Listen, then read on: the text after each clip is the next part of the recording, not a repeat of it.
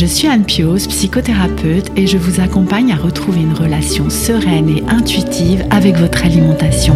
La pleine conscience du pouvoir est un podcast qui vous accompagne à reprendre le pouvoir dans votre relation avec la nourriture, à sortir des injonctions de la culture des régimes et à ne plus vous sentir seul avec tout ça. Dans ce podcast, je partage des outils, des réflexions. Je vous parle aussi de pleine conscience et d'introduire dans votre quotidien plus d'observation de votre propre fonctionnement. Je vous propose également des témoignages de femmes et d'hommes qui vivent ou ont vécu un trouble du comportement alimentaire ou une relation compliquée avec leur alimentation. Leurs témoignages vous permettront, je l'espère, de réaliser que nous sommes nombreux à nous retrouver pris au piège de cette relation toxique. Je vous laisse avec l'épisode du jour.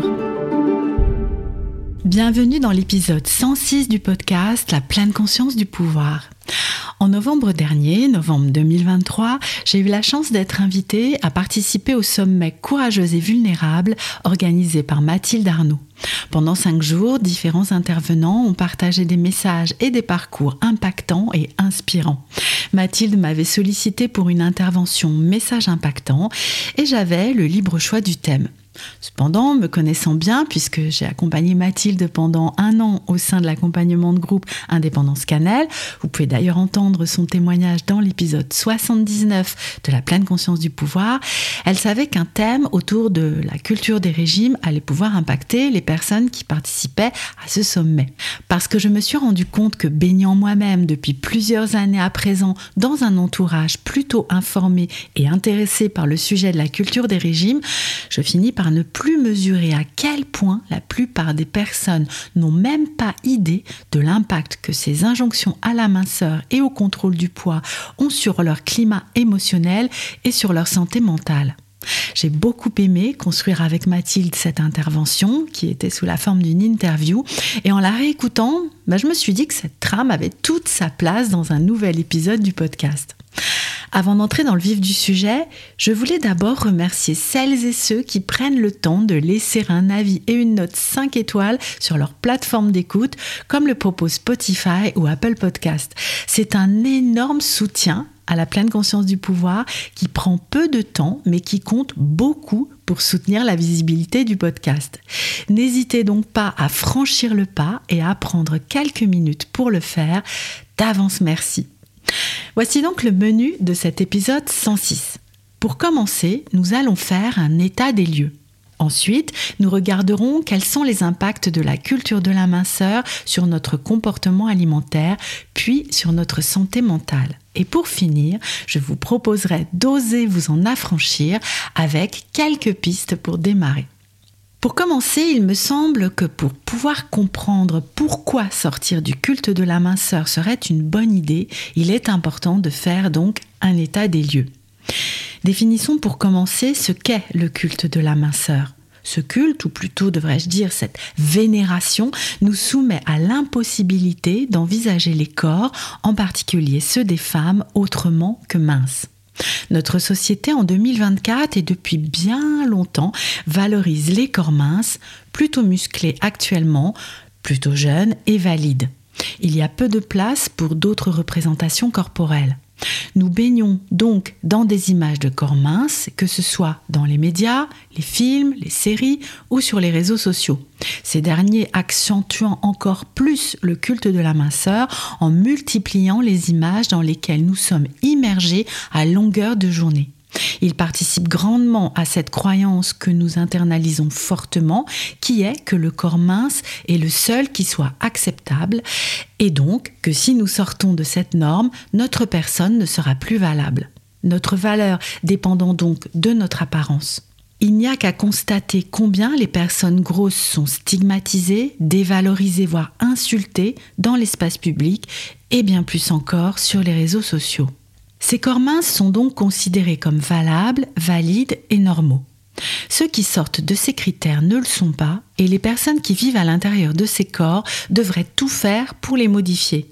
Parce que la grossophobie de notre société nous indique que la pire chose qui pourrait nous arriver serait de grossir. Sur le sujet de la grossophobie, je vous renvoie à l'épisode 19 du podcast. Nous remarquons également que les personnes sont considérées comme responsables de l'apparence de leur corps et donc des changements à y opérer, les fameux manger, bouger. N'oublions pas également que nous vivons dans une société qui valorise la performance, l'individualisme et la réussite. En résumé, si nous ne sommes pas minces, c'est de notre faute et nous devrions tout faire pour sortir de cet état anormal. Ajoutant qu'en plus, cette minceur devrait se maintenir tout au long de notre vie, de la fin de la puberté jusqu'à notre mort, nous devrions conserver à peu près le même poids et la même silhouette. En plus de ce climat survalorisant la minceur, il existe énormément de croyances sur le lien entre le poids et la santé. Là aussi, pour faire court, les personnes grosses courraient des risques pour leur santé, alors que les minces seraient en pleine forme. Sur ce sujet, je vous propose d'écouter l'épisode 35 du podcast. J'en profite d'ailleurs pour vous rappeler l'existence du guide des épisodes du podcast qui vous propose un classement des épisodes par thème, ce qui est très pratique pour vous y retrouver. Il est téléchargeable gratuitement et le lien se trouve dans la description de l'épisode. Nous devrions donc, en tant que femmes, garder la même silhouette de la puberté jusqu'à la mort et passer beaucoup de temps et d'énergie à surveiller notre poids, notre silhouette et à tout mettre en œuvre pour garder la même taille de vêtements. Sachant la stigmatisation que subissent les personnes grosses, personne n'a envie de subir ça. Et dès le moindre kilo considéré en trop, nous cherchons à le perdre. Ce qui est complètement compréhensible. Et si cette grossophobie n'existait plus, il me semble que beaucoup d'entre nous se ficheraient la paix avec leur poids ou avec leur silhouette. Venons-en au second point que je souhaitais aborder, les impacts de ce climat grossophobe et de ce culte de la minceur sur notre comportement alimentaire. Parce que oui, ces croyances vont avoir un impact à la fois sur notre santé mentale, nous y viendrons ensuite, mais aussi sur notre façon d'aborder l'alimentation. Dans ce brouhaha à propos du poids et de la santé, nous entendons beaucoup de il faut, tu devrais, il ne faut pas, beaucoup de règles à propos de l'alimentation que nous internalisons. Nous mangeons donc plutôt en suivant ces règles qu'en nous fiant à nos signaux corporels. Des règles sur les aliments qui seraient bons ou pas, sur les horaires à respecter, etc. etc. En plus de ça, ces règles changent selon les personnes, les périodes, les saisons, nous laissant au milieu de cette cacophonie alimentaire dont nous parlions dans l'épisode 51 du podcast avec Clémentine Hugol-Gential, enseignante-chercheur en sciences de l'information et de la communication spécialisée sur les questions de médiation et de médiatisation alimentaire. Souhaitant contrôler notre poids, nous mettons en place de la restriction, ne mangeant plus en écoutant notre faim et notre rassasiement, mais en suivant un plan alimentaire. Et tout plan visant à perdre du poids va vous proposer de manger moins que vos besoins, suivant une logique mathématique qui a, vous le savez sans doute, ses limites. Nous dérégulons ainsi nos signaux corporels et mangeons plus avec notre tête qu'en suivant les besoins de notre corps. Alors que nous naissons toutes et tous, sauf pathologie particulière, avec cette capacité de réguler notre alimentation et de savoir quoi et quand manger, nous permettant ainsi de réguler notre poids de la même façon que nous régulons notre température corporelle. En effet, avez-vous déjà pensé devoir faire quelque chose de spécial pour garder votre corps à la bonne température selon la saison? Non, vous avez des actions automatiques, comme vous couvrir plus quand il fait froid vous habiller plus légèrement lorsque les températures montent. Vous n'avez pas besoin d'un plan vestimentaire qui vous dicterait quels vêtements mettre en fonction de la température extérieure et qui en plus vous dirait que votre impression est mauvaise quand vous remettez un pull parce que vous avez froid. Ce sera aberrant, n'est-ce pas? Eh bien, c'est exactement ce que nous faisons lorsque nous suivons un plan alimentaire et combattons nos sensations naturelles de faim. Nous remettons la responsabilité de nos besoins physiologiques à une instance extérieure. C'est fou quand on y pense, non?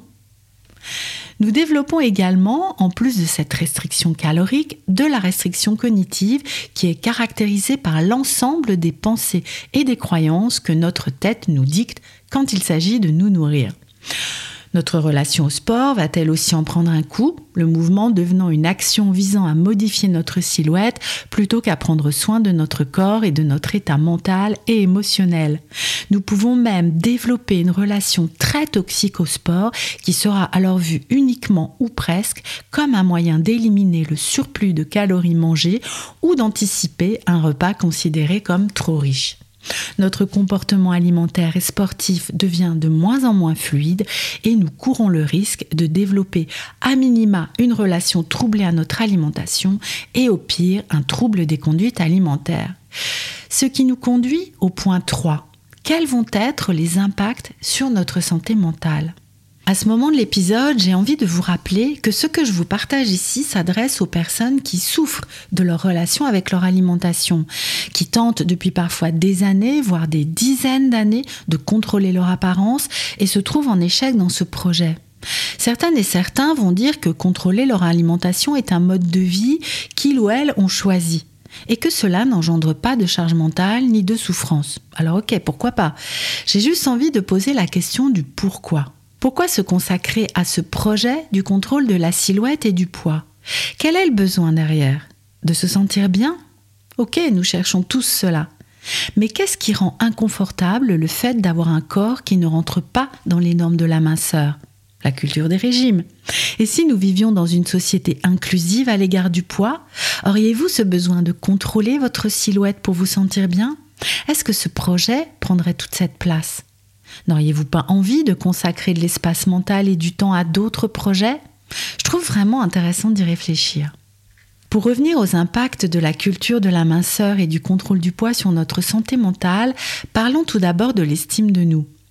Puisque nous avons internalisé que nous étions les seuls responsables du contrôle de notre poids, que tout cela dépendait de notre volonté et que nous n'avions qu'à tenir notre diète, l'impossibilité toute humaine, rappelons-le, d'y arriver, va mettre un sacré coup de mou à notre estime de nous. Parce que nous allons nous considérer comme incapables, nuls, n'ayant pas de volonté, n'arrivant pas à remplir un objectif et à tenir nos engagements. La preuve, tout le monde y arrive sauf nous. Et ne parlons pas de la grossophobie sociétale qui vient nous rappeler à tout moment qu'être gros et le rester est de notre faute. Alors comment garder une image de soi positive dans ces circonstances? Ensuite, nous l'avons déjà un peu abordé, mettre du contrôle et des règles sur notre comportement alimentaire va nous éloigner de la possibilité de faire confiance à notre corps et donc à nous-mêmes pour savoir comment s'alimenter. Cela renforce la baisse de l'estime de nous et nous conforte dans l'idée que notre corps n'est pas fiable, voire même que c'est notre personne dans son entièreté qui n'est pas digne de confiance. Cela devient rapidement un cercle vicieux parce que qui a envie de prendre soin de quelqu'un qu'il déteste? Comment développer de la bienveillance envers nous-mêmes quand nous sommes persuadés d'être la plus nulle des personnes? Vous voyez le mécanisme de dévalorisation et où il peut nous mener? Les restrictions caloriques et cognitives vont également induire assez rapidement des obsessions alimentaires. Les envies d'aliments interdits peuvent prendre de plus en plus de place et créer une charge mentale de plus en plus importante. Peut-être avez-vous déjà vécu cela. Être au régime et penser sans cesse à la nourriture. Être dans des anticipations, des calculs permanents. Qu'est-ce que je vais manger? Pourquoi est-ce que j'ai envie de ça? Sur ce sujet, je vous invite à écouter ou réécouter l'épisode 9 du podcast sur le danger des régimes et pourquoi interdire ne fonctionne pas. Ces restrictions peuvent également conduire au développement d'un trouble des conduites alimentaires. Ces troubles sont, rappelons-le, des troubles mentaux. Ils sont certes multifactoriels et heureusement toutes les personnes qui contrôlent leur alimentation ne vont pas en développer un. Mais cela peut être une porte d'entrée dans la maladie. Et très souvent, voire même je pense tout le temps, la peur de grossir va être à l'œuvre et freiner le processus de guérison. Et comme je vous le disais un peu avant, si une telle obsession sociétale pour la minceur n'existait pas, y aurait-il autant de personnes touchées par ces troubles? Je n'ai pas la réponse, il n'y a jamais eu de statistiques de fait, mais j'ai quand même un doute. Alors à ce moment de l'épisode, vous vous demandez peut-être comment s'affranchir de tout cela, comment oser sortir de la culture des régimes et de la minceur? La thérapie d'alimentation intuitive nous propose comme premier principe de justement sortir de la culture des régimes et de la minceur. Cette approche est, à ma connaissance, la seule aujourd'hui à mettre ce rejet en prérequis du travail pour sortir d'une relation compliquée avec son alimentation. Si nous ne déconstruisons pas notre relation au corps et à la minceur, si nous ne travaillons pas à nos biais grossophobes, et nous en avons toutes et tous, nous ne pourrons pas nous sortir d'affaires. Comme le disait Marina dans son témoignage dans l'épisode 103 du podcast, ranger sa balance au début de ce processus était non négociable parce que si elle avait continué à se peser, le chiffre aurait trotté dans sa tête et guidé ses actions, ou tout du moins son climat émotionnel. Faire ce travail ne se résume pas à ranger votre balance, mais ça peut être une première chose à faire. Ensuite, il va s'agir de repérer les pensées grossophobes qui s'invitent à votre esprit.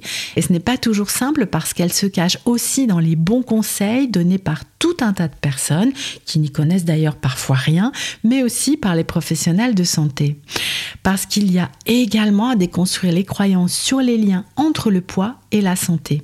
D'ailleurs, si vous êtes professionnel de santé physique ou mentale, je ne peux que vous recommander la formation pratique inclusive qui propose toute la théorie nécessaire pour déconstruire vos croyances et rendre votre pratique plus inclusive à l'égard du poids.